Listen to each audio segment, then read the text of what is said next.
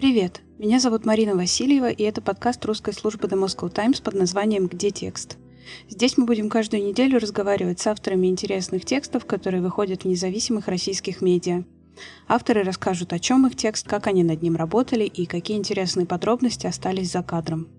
Сегодня с нами журналистка издания The Village Юлия Гал... Э, Сегодня с нами журналистка издания The Village Юлия Галкина, которая написала текст о том, как в Петербурге студент ИТМО Алексей Каренко уже два года преследует преподавательницу химии Елену Андрусенко и в жизни, и в сети.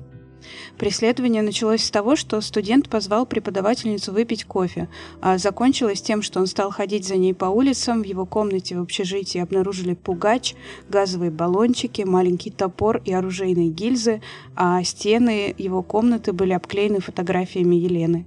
Недавно Каренко перешел к угрозам облить ее кислотой. При этом полиция ничего не смогла сделать, потому что в России за преследование не наказывают. Давайте начнем с того, что расскажем тем, кто, может быть, потом прочитает текст уже после того, как послушает наш подкаст, в чем история. То есть вот есть преподавательница петербургская Елена Андрусенко, и она начала получать разные пугающие сообщения, которые приходили ей на протяжении, получается, больше года.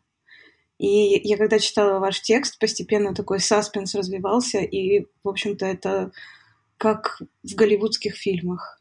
Такая жуткая история про сталкинг, про то, как э, постепенно человек э, понимает, что за ним следят. Э, сначала это просто какие-то записки, а потом вот ей преследователь этот присылал ее собственные фотографии из Инстаграма, и постепенно это становится все более жутко, жутко, жутко. Да, но на самом деле мне, когда предложили эту тему, я думала брать не брать, потому что изначально это казалось совершенно классической историей сталкинга, и мне было несколько странно заниматься какими-то, ну, вроде бы обыденными гражданскими темами в то время, когда идет война.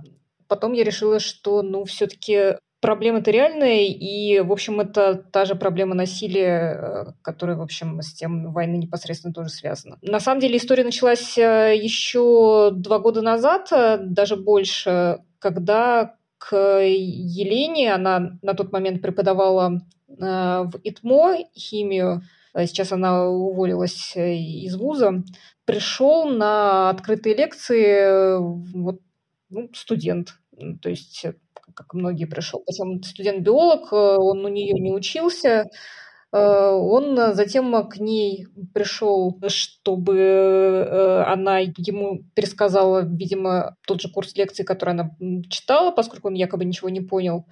Потом он стал наведываться все чаще, пригласил ее на кофе. Э, в общем, Елена сначала пыталась как бы не обращать на это внимания, ей все вокруг говорили, что не надо обращать внимание, но потом вот это преследование, оно приобрело какие-то несколько пугающие масштабы, то есть э, она начала получать действительно некие записки в кабинете, некие сообщения э, на свой WhatsApp, ну и в в конце концов, когда ей стало понятно, что это действительно что-то страшное происходит, э, это когда э, она получила от него сообщение со ссылками на статьи про неких мужчин, которые убили своих жен. То есть никак не подписанные, просто вот голые сообщения. И, в общем, в тот момент э, а, она уже начала заниматься боксом, Елена, чтобы было понятнее, она, в общем, так спортсменка, то есть она профессиональный был бодибилдер, помимо того, что она э, преподавательница э, химии и э, депутат в муниципалитете Владимирский округ. Но как, когда вот пошли вот такие уже непосредственно считываемые как угрозы сообщения, у нее началась буквально, мне кажется, не то что депрессия, но, в общем, панические атаки и прочее. Она пошла в кризисный центр а, посоветоваться, что делать. А, поскольку полиция никакое дело не заводила, ну, в полиции по классике сказали... Э, что... Когда убьют, тогда и приходите. А, да, парень вас, вас просто влюбился. Надо сказать, что вот все э, буквально коллеги и студенты, с которыми я поговорила из ЭТМО, они все абсолютно точно э, на стороне Елены и подтверждают ее историю от и до.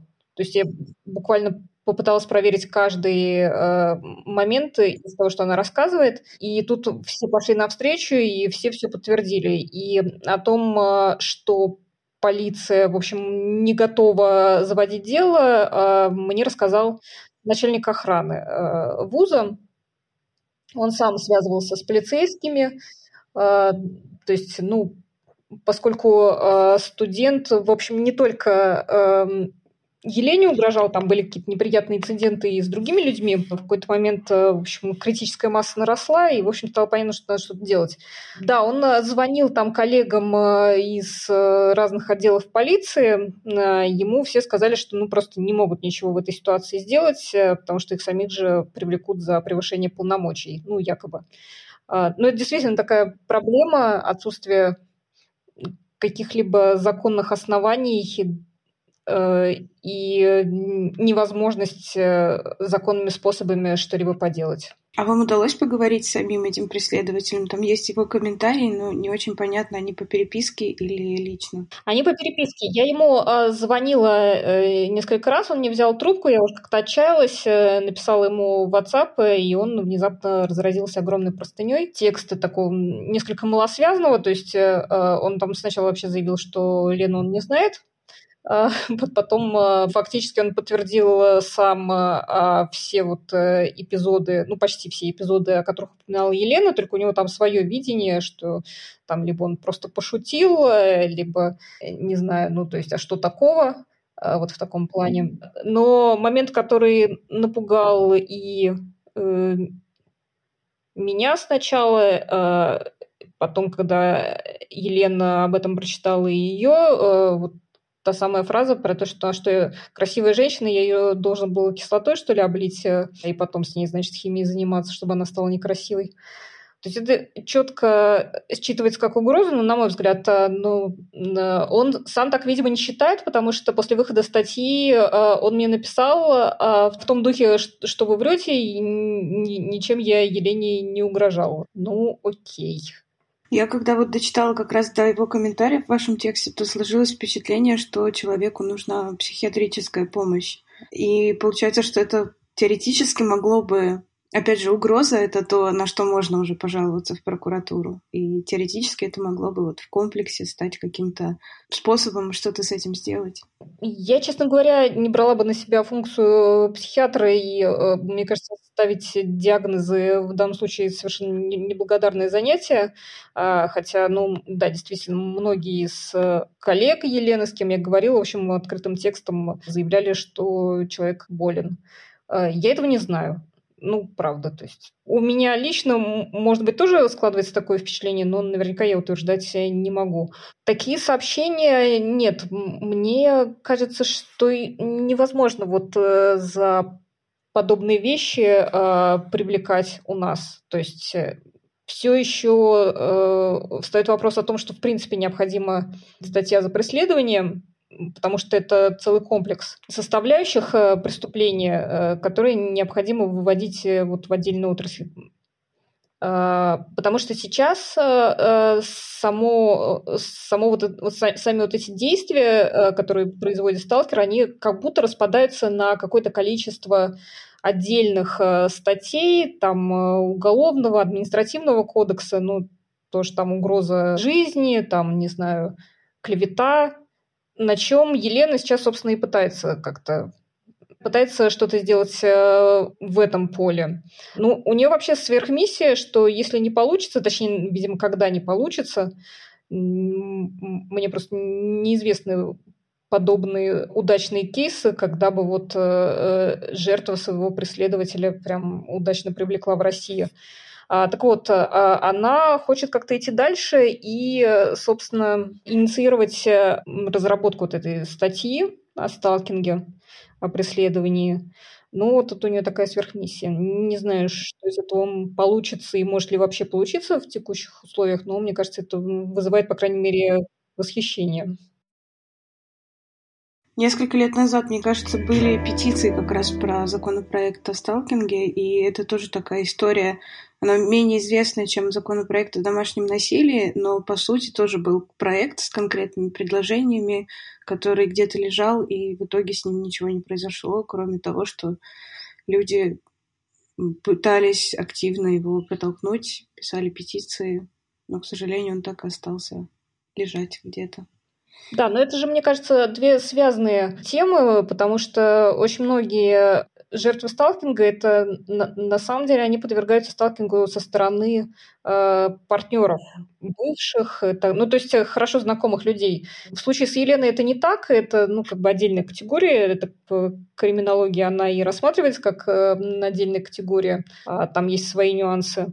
Вот, и э, общее, что объединяет э, эти две истории, ну, то есть жертвы домашнего насилия и жертвы сталкинга, это вот необходимость ведения охранных ордеров, то есть э, буквально того, что ограничивает э, приближение, во-первых, физическое к жертве со стороны абьюзера и запрет писать, там, не знаю, ну, как, как-либо связываться с человеком, в принципе.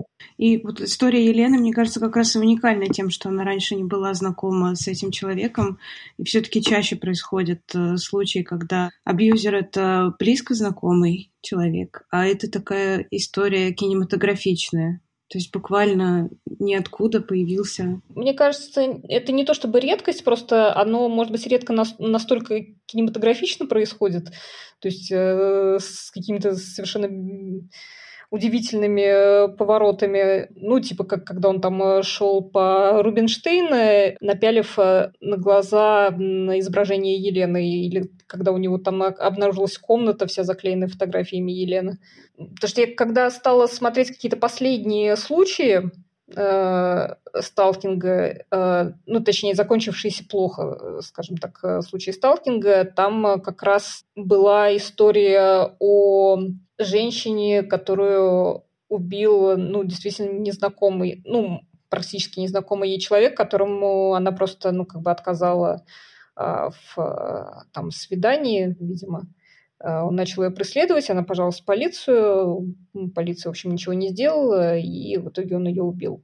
Это было совсем недавно, это было в Москве, как-то так. Наверное, хотелось бы проговорить еще про охранные ордера, просто чтобы это прозвучало, что охранный ордер — это запрет на приближение, которое уже вызыв... влечет за собой, нарушение этого запрета влечет за собой какие-то реальные последствия. То есть оно является правонарушением. И сейчас получается проблема в том, что написать человеку или позвонить, или караулить его подъезда, это само по себе не является каким-то правонарушением. А вот если бы охранный ордер существовал, то те же самые действия правонарушением бы являлись, и человека можно было бы привлечь по какой-нибудь административной или через, если бы это повторялось много раз, то уже уголовной статье. Да, ну, э, в идеале, конечно, охранные ордера должны стать в том числе частью составляющей превентивных действий и наказания по вот этой статье о преследовании, которой у нас нет. Но, да, пока что это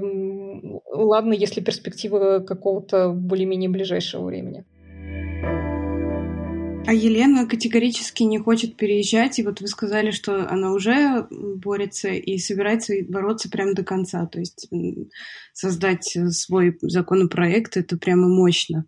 Это вызывает уважение, конечно, но и удивление, наверное, тоже, потому что ситуация действительно очень опасная, и в ней как бы оставаться нужно много уверенности и мотивации в том, что именно так ты хочешь разрешить эту ситуацию.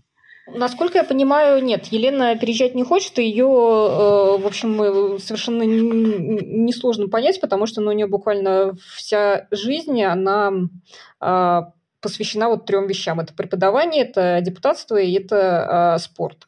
А, как-то менять эту жизнь, ну, не знаю, я бы на ее месте тоже совершенно не хотела, потому что Елена очень злится на своего преследования. То есть, когда я с ней разговаривала, она буквально говорила, что ну я вот а, успокоюсь, потом, например, с вами говорю, или там что что-то вспоминаю, и а, вспихивает ярость, а, потому что это история о том, что ты как будто не можешь контролировать свою жизнь из-за обстоятельства, э, на которые ты как будто не можешь повлиять. То есть, как она говорила, я не могу взять его и встряхнуть, и сказать «отстань от меня», и он отстанет. И вот это бесит неимоверно.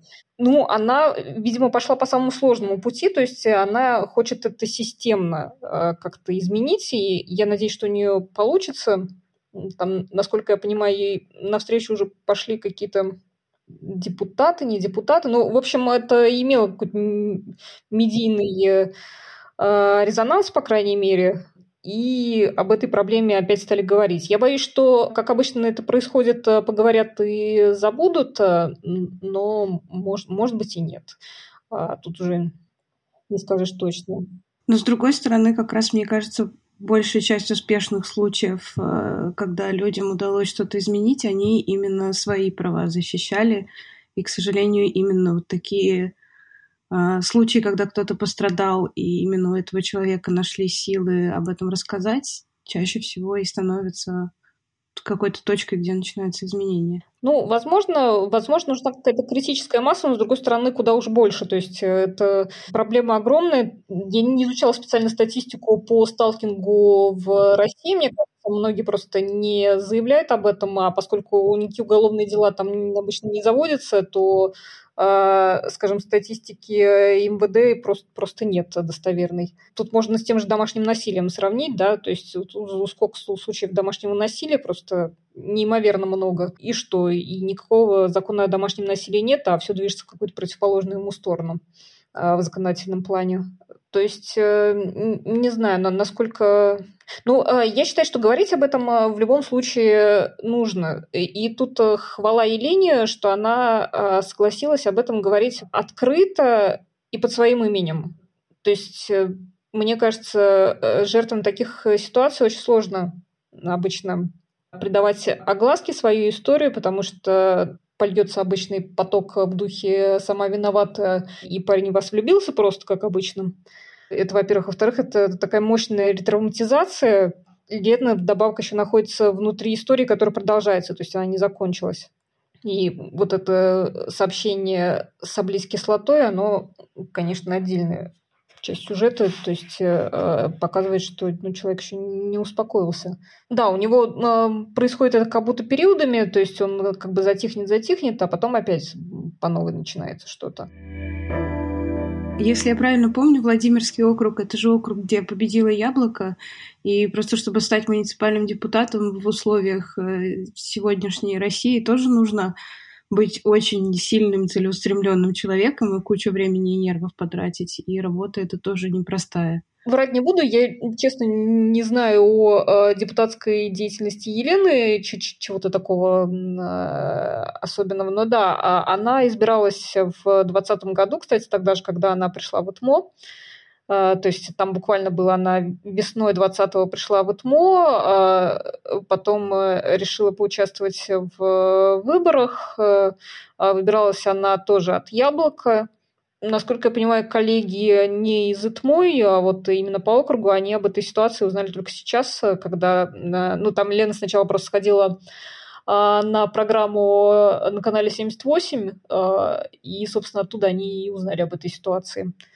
А, да, это, мне кажется, такой один из оппозиционных округов, э, немногих, которые остались. Э, то есть там буквально была история с тем, что два или больше депутатов э, подписывали обращение за отставку Путина, кажется, это было летом. Кто-то из них в итоге эмигрировал с начала мобилизации. Интересно, что при этом тему о необходимости закона против преследования в итоге подхватили не яблочники, а по-моему, вполне себе единороссы. То есть мне там Лена упоминала, что, например, Сергей Боярский заинтересовался этой историей.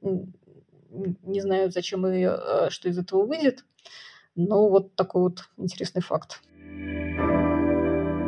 А еще вот вы упомянули такую тему, которая напрямую не относится к этой истории, но очень интересно о ней поговорить. Это а, о чем можно говорить о чем мы сами себе, как журналисты, разрешаем говорить во время войны. И у нас э, тоже в редакции много обсуждений на эту тему, и мне поэтому интересно, что вы это упомянули. И, например, прошлый выпуск у нас был про чем-то похожую историю, историю нашей коллеги Оксаны Гончаровой, которая э, страдала от домашнего насилия и сейчас она находится в СИЗО по подозрению в убийстве своего мужа. И когда мы делали эту историю, тоже очень много обсуждали, что, с одной стороны, безусловно, об этом нужно говорить, потому что человек находится в СИЗО, а с другой стороны, у всем приходит в голову мысль, э, как мы можем говорить не о войне, но с другой стороны, а что мы можем нового сказать о войне, если мы не там? И вот в этой каше постоянно мы где-то находимся и пытаемся какую-то провести каждый для себя черту, о чем можно говорить, а о чем все-таки странно. И у меня, наверное, пока нет вопросов к каким-то темам, которые можно назвать важными и которые затрагивают какую-то безопасность и какие-то проблемы людей, как вот обе эти истории, и про Елену, о которой мы сейчас говорим, и про Оксану, о которой мы в прошлый раз говорили. Э, но где-то все-таки эта грань есть, и я ее пока не нащупала. А вот как у вас идет этот ход мысли? Ну, я в итоге пришла к выводу, что э, темы о насилии это наименее, так сказать, э, ну, точнее, это те, те э, как раз темы, о которых во время войны говорить и писать э, вполне себе уместно, потому что темы насилия и темы, ну, насилия да, на любом уровне и темы войны, они как раз-таки очень связаны. То есть это буквально одно в другое перетекает, причины и следствия. То есть э, вот такая ситуация с насилием в России, и в итоге Россия нападает на другую страну. Ну, принципе, логично. А, это просто небольшие сюжеты э, о насилии, которые подсвечивают э, а, саму общую ситуацию, общую картину. То есть, а, что у нас происходит в плане э, законодательства, устройства социума, реакции людей на историю о насилии и как это ну, как большая картина отражается в том, как э, социум реагирует на э, войну в Украине. Ну, ну, правда, это реально связанные истории, даже несмотря на то, что, по-моему, в этом тексте я ни разу слово «война» не употребила. А, ну, там как-то как будто и не кстати было не знаю, для себя я такой вывод сделала. Да, есть э, множество тем, которые, ну, мне кажется, не очень как-то уместны, по крайней мере, для себя я так решила, не, не очень уместно писать э, во время войны, то есть это ну, как будто не кстати. Я бы не стала за это коллег осуждать, то есть у каждого свои интересы и ситуации. Тут сейчас знакомому э, краеведу прилетело за то, что они выпускают книжку о петербургской архитектуре во время войны, э, когда э, разрушается достояние Киева. Э, ну, come on. люди эту книжку три года писали, не, не знаю, то есть, ну, то есть вставать в позу в белом пальто там и э, изображать себя моральный камертон было бы для меня несколько странно. А, но для себя, да, я решила, что вот э, насилие и какие-то связанные с войной а, темы, да, а вот чистый лайфстайл нет. А у вас было такое, что вы отказывались от какой-то темы, которую вам предлагали вот по этой причине за последнее время? Мне кажется, да, но я сейчас, наверное, не смогу вспомнить, э, что это было. Я с большим трудом закончила там пару чисто лайфстайловых тем, которые я начала до войны. Ну, просто чисто уже, чтобы выпустить. Закончила где-то в, там в марте, в апреле, когда у меня просто силы появились. От каких-то тем я отказывалась. Но это, мне кажется, были чистые истории, там, не знаю, про дома что-нибудь написать краеведческое.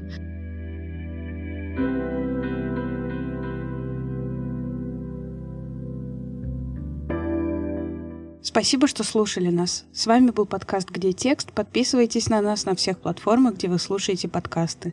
И напомню, что если вы автор или редактор интересного журналистского текста и хотите нам о нем рассказать, пишите нам на почту mv собака